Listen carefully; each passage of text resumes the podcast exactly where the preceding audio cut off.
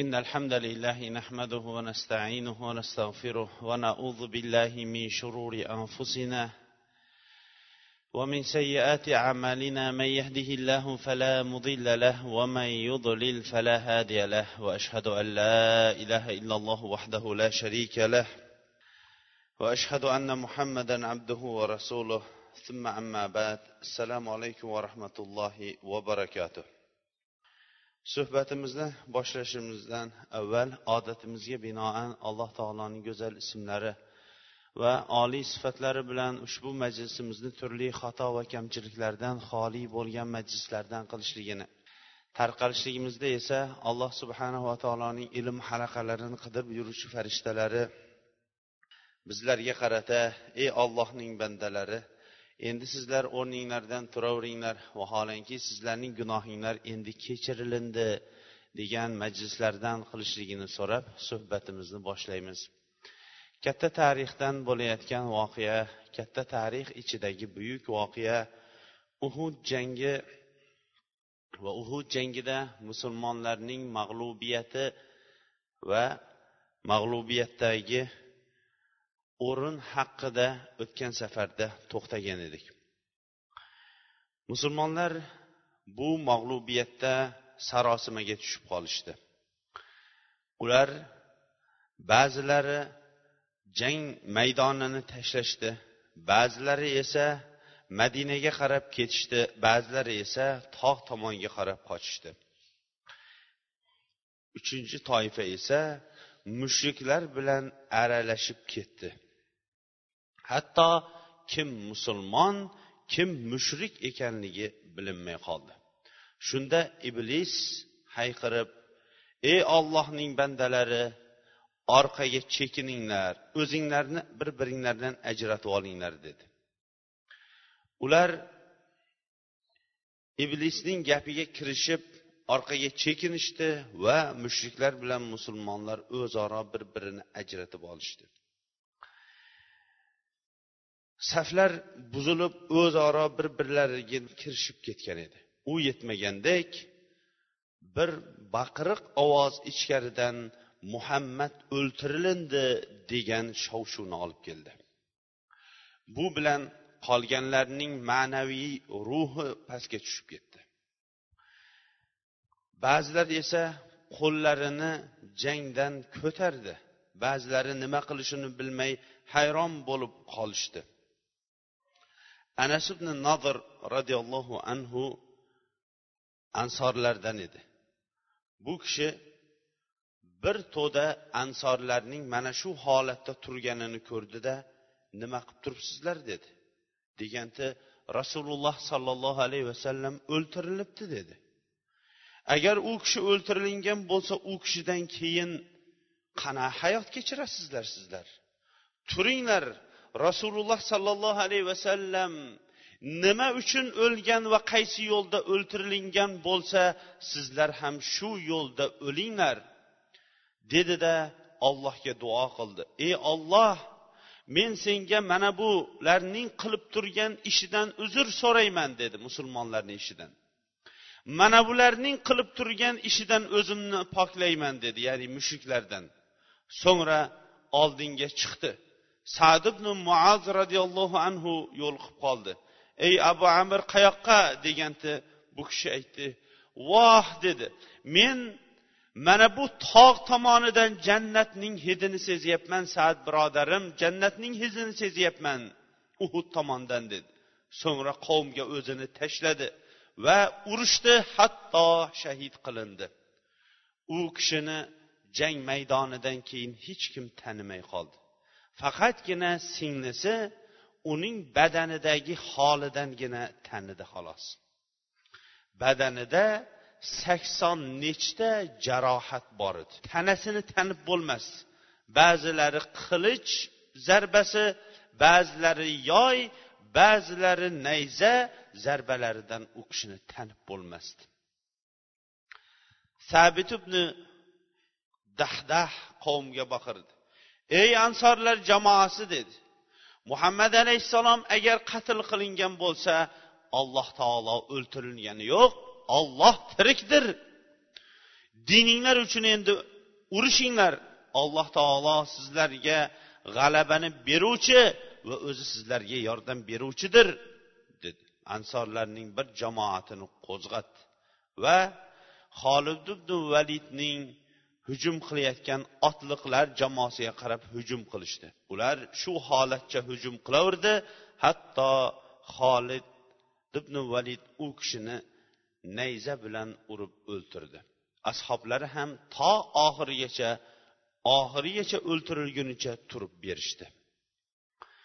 Muhojirlarning bittasi ansorlarning bittasining oldidan o'tib qoldi. Bu ansoriy qonga belanib yotgan edi.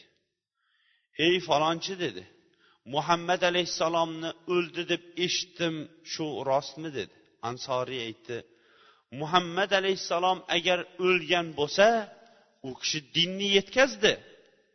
Endi sizlar sizlarga yetkazilingan din uchun kurashinglar dedi.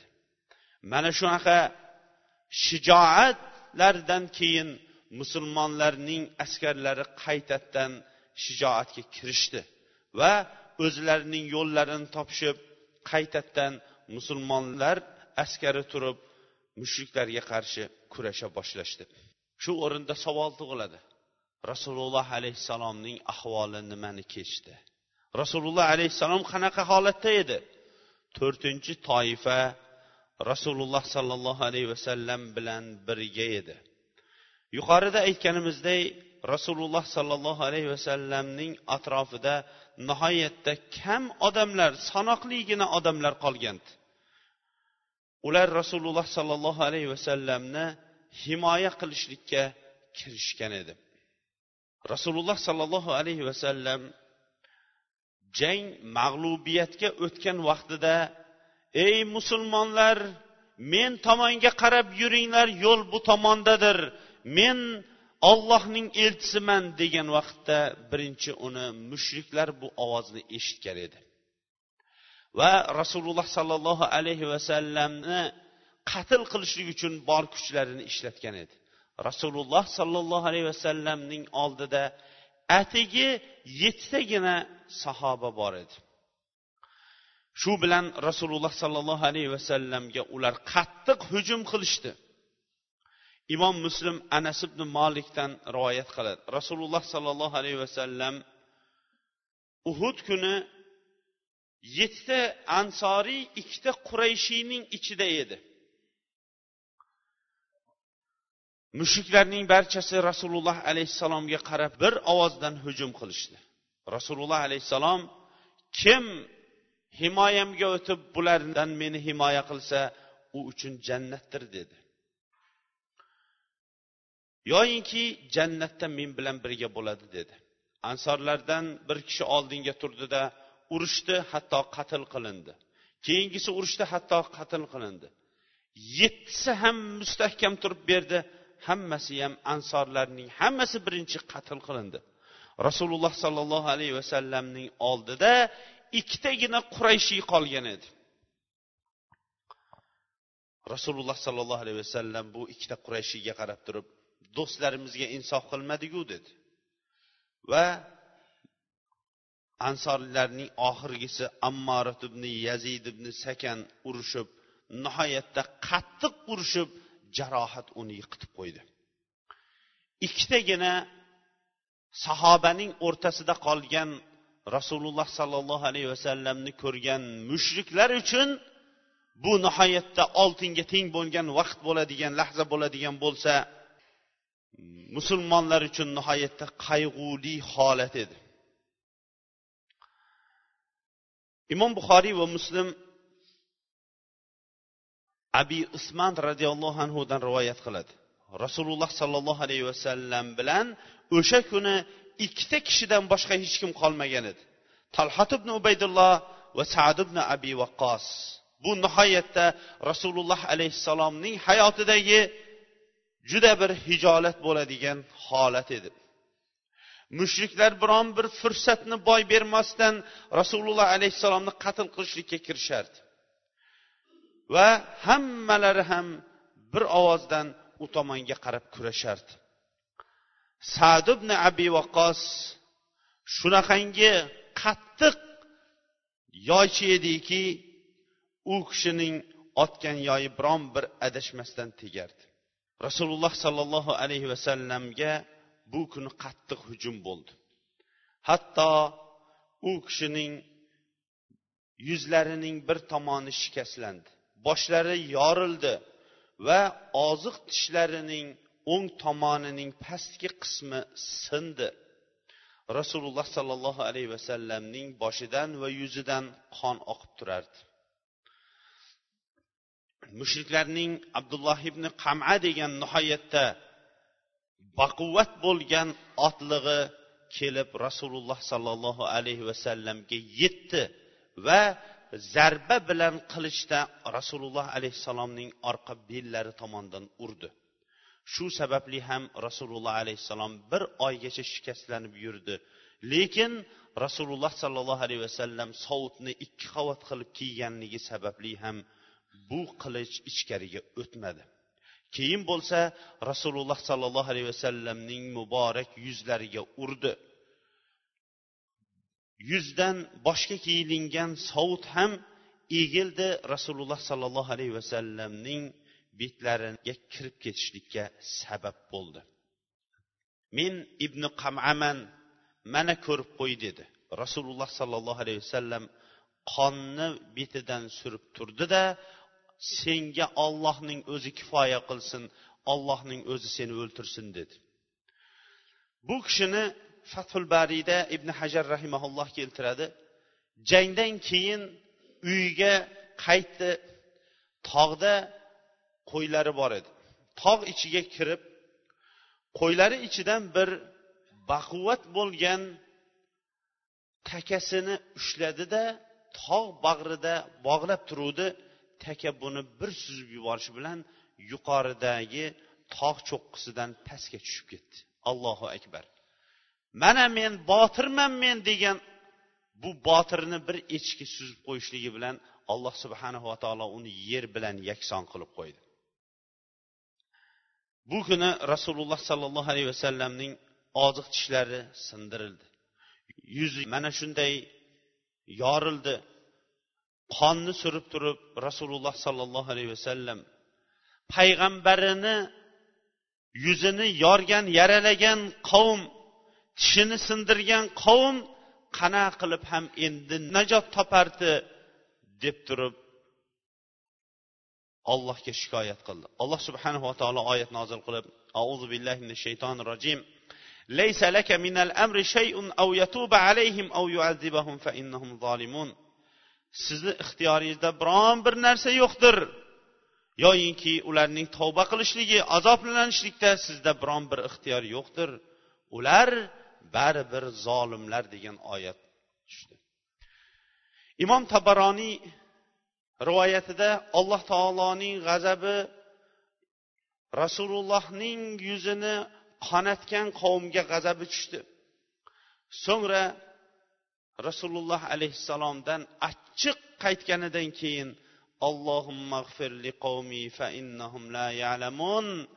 robbim qavmimni o'zing kechir ular bilmaydi deb duo qildi deydi.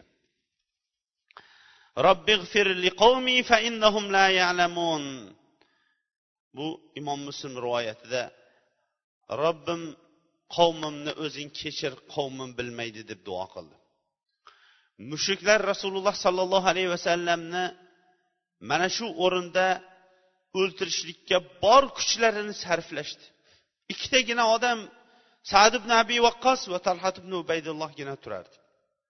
Lekin ular tarix ularni oltin siyohlar bilan kumush daftarlarga yozadigan botirlarcha bir kurashdi. Hatto biron bir kishini shunchalik atrofda rasululloh alayhissalomning qatl qilishlikka haris bo'lib turgan biron bir kishini ular rasululloh alayhissalomga yaqinlashmadi.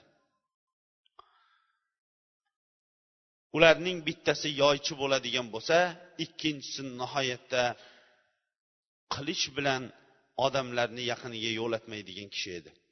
Sad ibn abi vaqqos rasululloh sollallohu alayhi vasallam yoyni qo'liga berdida ota onam sizga fido bo'lsin oting dedi. Ota onam fido bo'lsin deb otalarini va onalarini bu kishidan boshqa kishiga jamlamagan edi. Bu kishi otgan yoyining birontasi xato ketmasdan to'g'ri borar edi. Shu kuni sad roziyallohu anhu ikkita yoki uchta yoyni sindirdi. Ammo talhat ibn ubaydulloh imom nasoiy jabir roziyallohu anhudan mana bu qissani rivoyat qiladi. Rasululloh sollallohu alayhi vasallam bilan bu kunda atrofida mushriklar nihoyatda ko'p to'planib kelgan edi. Hatto mushriklar rasululloh alayhissalomga yetgan edi. Kim meni bu qavmdan himoya qiladi deganda talha men dedi. So'ngra ansorlar ham birin ketin urushdi hatto hech kim qolmadi. Talha o'n kishiga yakkama yakka o'zi chiqardi. O'nta zarbani bir kurashlikda qaytarardi. Shu kurashlardan bittasi qilich uning barmog'iga tegib ketdi. Barmog'iga qattiq tegib shikastlanganda talha roziyallohu anhu has dedi. Ya'ni bizcha ah dedi. Rasululloh alayhissalom agar siz bismillah deganingizda farishtalar sizni ko'tarib yuborgan bo'lardi odamlar sizga qarab turgan bo'lardi dedi. Alloh subhanava taolo mushriklarni mana shu ikki kishi bilan qaytarib turdi. Talha roziyallohu anhuning shu kuni o'ttiz to'qqizta o'rnida qattiq jarohat bo'ldi. Hatto bir qo'li shol bo'lib qoldi. Barmog'i kesilib ketdi. Qaysibni abi hazm aytadi talhani shu kuni shal holatda ko'rdim. Rasululloh alayhissalomni shunchalik himoya qilgan edi deydi. Talha roziyallohu anhu shunchalik maydonda turib kurashardiki rasululloh alayhissalomga hech kimni o'tkazmasdi. O'tkazishlik ehtimoli bo'lib qolgan kishini sad ibn abi vaqqos yoy bilan yaqinlatmasdi. Bunaqangi tarixda tarixda butun yer kurasi u kishiga dushman bo'lib turganini ikki kishining himoyasi bilan turishligi tarix bunaqa holatni ko'rmagan. Rasululloh sollallohu alayhi vasallam talha roziyallohu anhuning bunaqangi jangda turganini ko'rib turib kim yer kurasida o'zi tirik bo'lib turgan shahidni ko'rmoqchi bo'lsa talhat ibn ubaydullohga qarasin dedilar. Abu bakr siddiq aytgan ekanlar. Bu kunning barchasi talhaniki desak ham bo'laverardi degan ekanlar. Mana bunaqa nihoyatda hijolat bo'ladigan ravishdagi hayajonli soatda rasululloh sollallohu alayhi vasallam o'zi bilan ikkitagina kishi qoladigan holatda ba'zi odamlar rasululloh alayhissalomning atrofida oq kiyimni kiyib turib u kishini himoya qilayotganlarini ham ko'rdi. Bu lahzalar nihoyatda sanoqli tez holatda o'tdi. Rasululloh sollallohu alayhi vasallamning mana shunaqangi bir hijolatli holatda qolganini ko'rganidan keyin sahobalarning ba'zilari rasululloh alayhissalom tomoniga qarab yugurib kela boshlashdi. Eng birinchi rasululloh alayhissalomni oldiga yugurib kelgan abu bakr siddiq roziyallohu anhu edi. Ibn hibbon o'zining sahihida oysha roziyallohu anhadan rivoyat qiladi. Oysha onamiz aytadi abu bakr siddiq uhud kuni rasululloh alayhissalomning oldiga keldi va u kishi birinchi yetib kelganlarning bittasi edi. U kishining oldida qattiq rasululloh alayhissalomni mudofaa qilib himoya qilib turgan bir kishini ko'rdida ilohim tolha bo'lgay ota onam fido bo'lsin dedi. Va talha bo'lganini ko'rib turib ko'zi quvonchga to'lib ketdi. Rasululloh sollallohu alayhi vasallamning oldida talha roziyallohu anhu nihoyatda mustahkam turib u kishini himoya qilib turardi. Rasululloh alayhissalomga aytganda sizlar qo'yaveringlar talhaga vojib bo'lib qoldi dedi rasululloh alayhissalom. Va ikkinchi tomonida sad roziyallohu anhu yoyni otib turardi. Abu ubayda ham yetib keldi. Rasululloh sollallohu alayhi vasallamning yuzlaridan qon oqib turardi. Yuzlariga boshlariga kiyib olgan sovutni olishlik uchun men harakat qiluvdim abu ubayda. Ollohni o'rtaga qo'yib aytaman ey abu bakr menga qo'yib bering dedi. Ollohni o'rtaga qo'ying degandan keyin jim bo'lib qoldim. U kishi yugurib keldida rasululloh sollallohu alayhi vasallamning boshini zarba bilan qisib chekkasini yorib qo'ygan boshiga kiyilingan sovutni olishlikka rasululloh alayhissalomga aziyat bermagan holatda olishlikka harakat qildi. Lekin temir u kishining yuzlariga kirib ketgan edi. Qonni so'rib turib kirib ketgan temirni tishlari bilan olmoqchi edi. Tishlari sinib ketdi. Rasululloh alayhissalomga shunchalik qattiq zarba urilgan edi. Keyin olmoqchi bo'lganda yana bu kishi shu ollohni o'rtaga qo'yib turib aytaman abu bakr siz tegmay tursangiz dedi va o'zi ikkinchi marta qilingan harakatdan keyin oldi.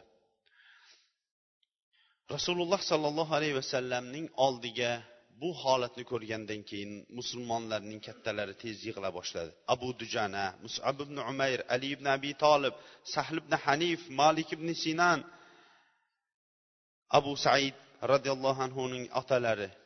Hatto buyuk sahobiya ayollardan bo'lgan ummu ammara nasiba binti kab al maziniya ham keldi. Qatada bin naman umar ibn xattob xotib ibn abi balta va sahl ibn sahl va abu talhalarning hammasi bir turishardi.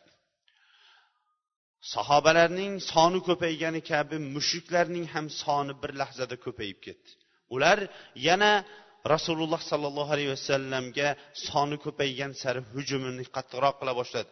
Rasululloh alayhissalom safni bo'lib ketayotgan vaqtda abu amir degan fosiq musulmonlarga qarshi qazib qo'ygan chuqurga rasululloh alayhissalom tushib ketdi va tizzalaridan shikastlandi. Darrov talhat ibn ubaydulloh rasululloh alayhissalomning qo'llaridan olib tortib oldi. Nafi bin jubayr aytadi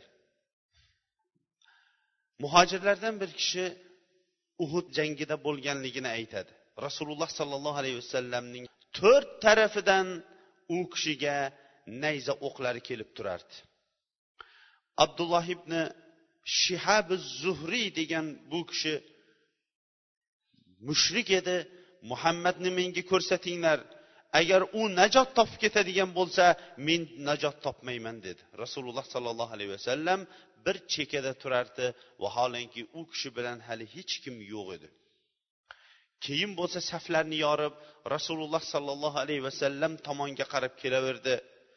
Va ollohga qasamki o'rtalarida hech kim qolmadi.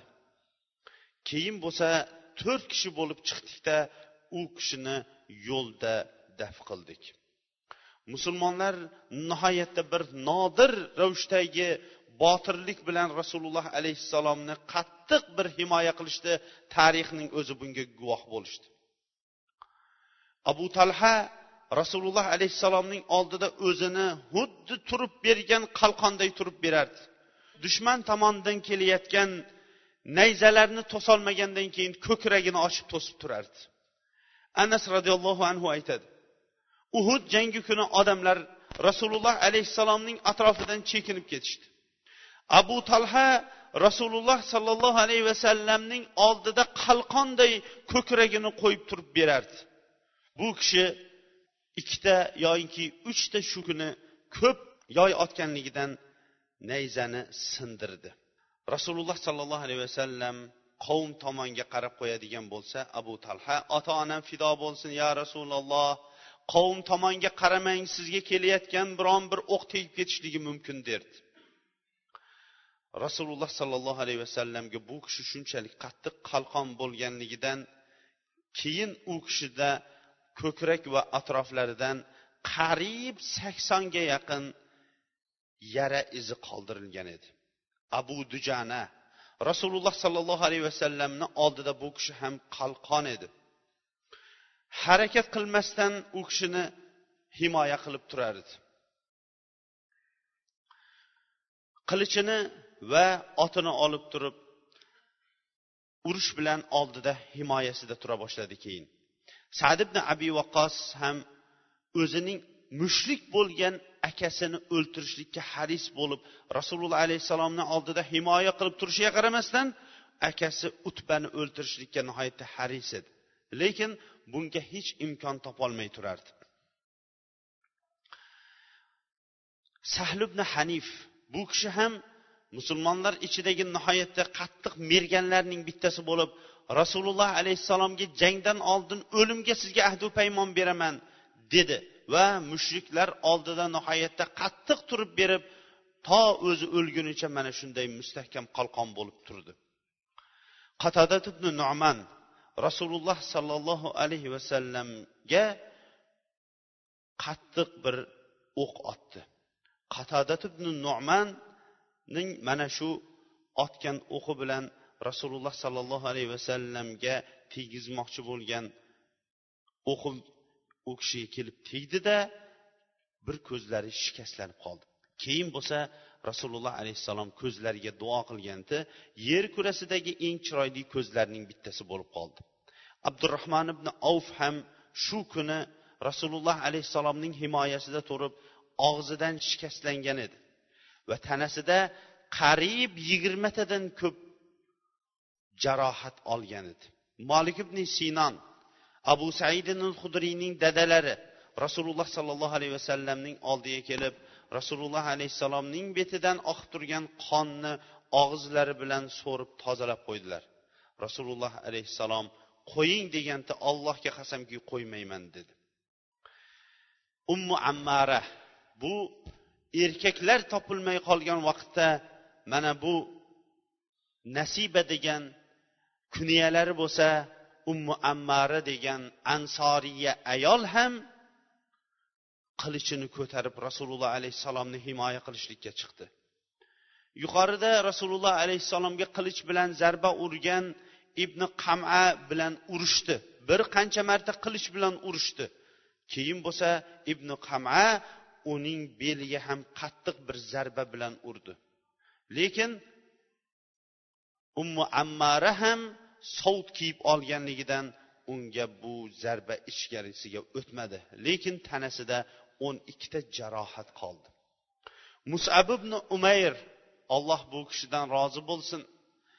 Bu kishi ham nihoyatda qattiq kurashdi. Rasululloh alayhissalomni ibn qama va uning yonidagi rasululloh sollallohu alayhi vasallamga hujum qilayotganlardan qattiq turib himoya qildi. U yetmaganday bayroq u kishining qo'lida edi. Bayroqni o'ng qo'li bilan ko'tarib turardi chap qo'li bilan urishardi. Bayroqni tushirishlik uchun o'ng qo'lini kesib tashlashdi. Darrov bayroqni chap qo'li bilan ko'tarib oldi. Chap qo'lini ham urib kesib tashlashdi. Darrov tiz cho'kdida oyog'i bilan qorni o'rtasiga bayroqni tikaltirdida iyagi bilan qisib oldi. Bayroqni tikka turgizdi.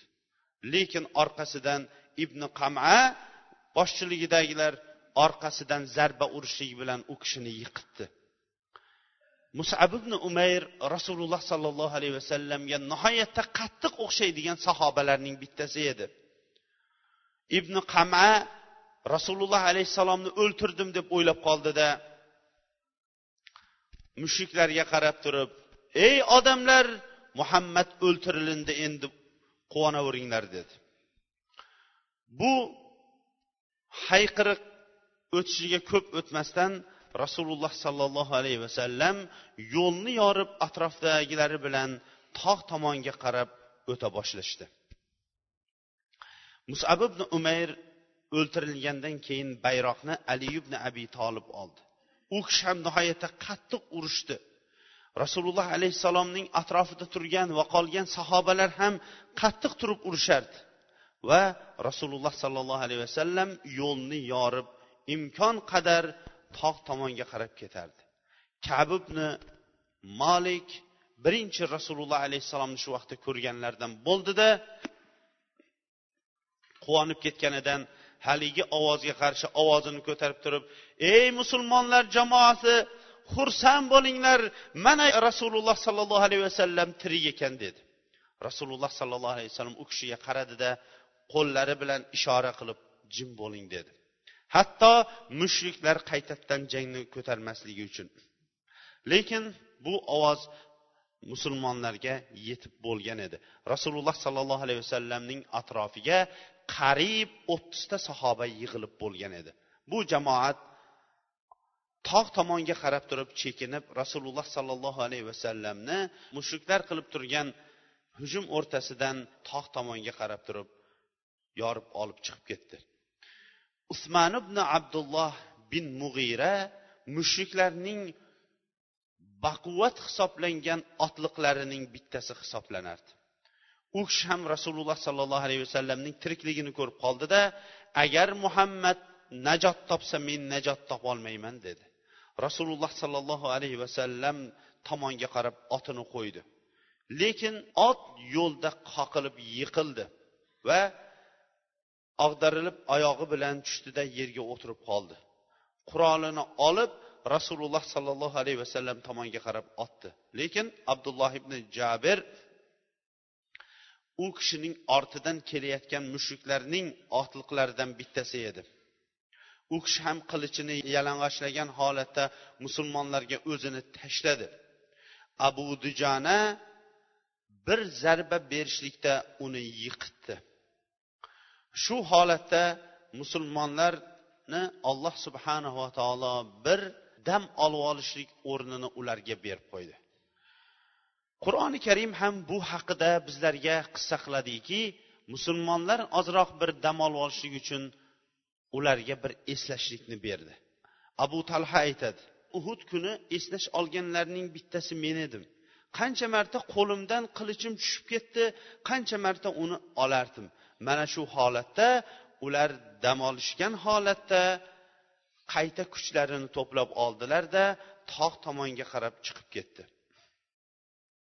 Ibn ishoq o'zini tarixida keltiradi. Rasululloh sollallohu alayhi vasallam tog'ning tepasiga ko'tarilayotgan vaqtda mushriklardan hisoblangan ubay ibn halaf muhammad qani? Agar u najot topsa men najot topmayman undan keyingi hayot menga hayot emasdir dedi. Qavm yo rasululloh mana bu kishining siz tomonga qarab kelayotganini ko'ring dedi. Rasululloh alayhissalom qo'yib beraveringlar kelaversin. O'zimga yaqinlashaveringlar tegmanglar dedi. Va haris ibn samatdan nayzani oldi. Yaqinlashib ot bilan kelayotgan vaqtda rasululloh sollallohu alayhi vasallam nayza bilan shunaqangi otdiki uning to'g'ri ko'kragiga borib tegib kiyib olgan sovutini qirqib ichkariga o'tdida xuddi osmondan qushga o'q tegganiday patlari atrofga sachrab tushganga o'xshash chumchuqday pastga tushib ketdi. O'zi bo'lsa hali o'lmagan zarbaning nihoyatda baquvvat mustahkam bo'lganidan allohga qasamki meni muhammad o'ldirib qo'ydi deb qayta qayta aytardi. Mana shunday nihoyatda hijolatli o'rinda rasululloh sollallohu alayhi vasallamni ashoblari tog' tomonga qarab olib chiqib ketishdi. Hali jang mag'lubiyat bilan hali tugagani yo'q. Rasululloh sollallohu alayhi vasallamni toqqa olib chiqib ketayotgan vaqtda tog'dagi katta bir harsang tosh ularning yo'liga ko'ldarang bo'lib qoldi. Rasululloh alayhissalom u yoqqa ko'tara olmay turgan vaqtlarida darrov ostiga talhat ibn ubaydulloh o'tirdida rasululloh sollallohu alayhi vasallamni ko'tarishligiga yordam berdi. Rasululloh alayhissalom talhaga rozi bo'lib ketdi. Va haqlarga duo qilib turib ey talha sizga endi jannat vojib bo'lib qoldi dedi. Mana shu bilan rasululloh sollallohu alayhi vasallam jang maydonidan yuqoriga qarab ko'tarildi. Voqeaning endi nima bo'lganligini inshaalloh kelgusi jumada davom ettiramiz.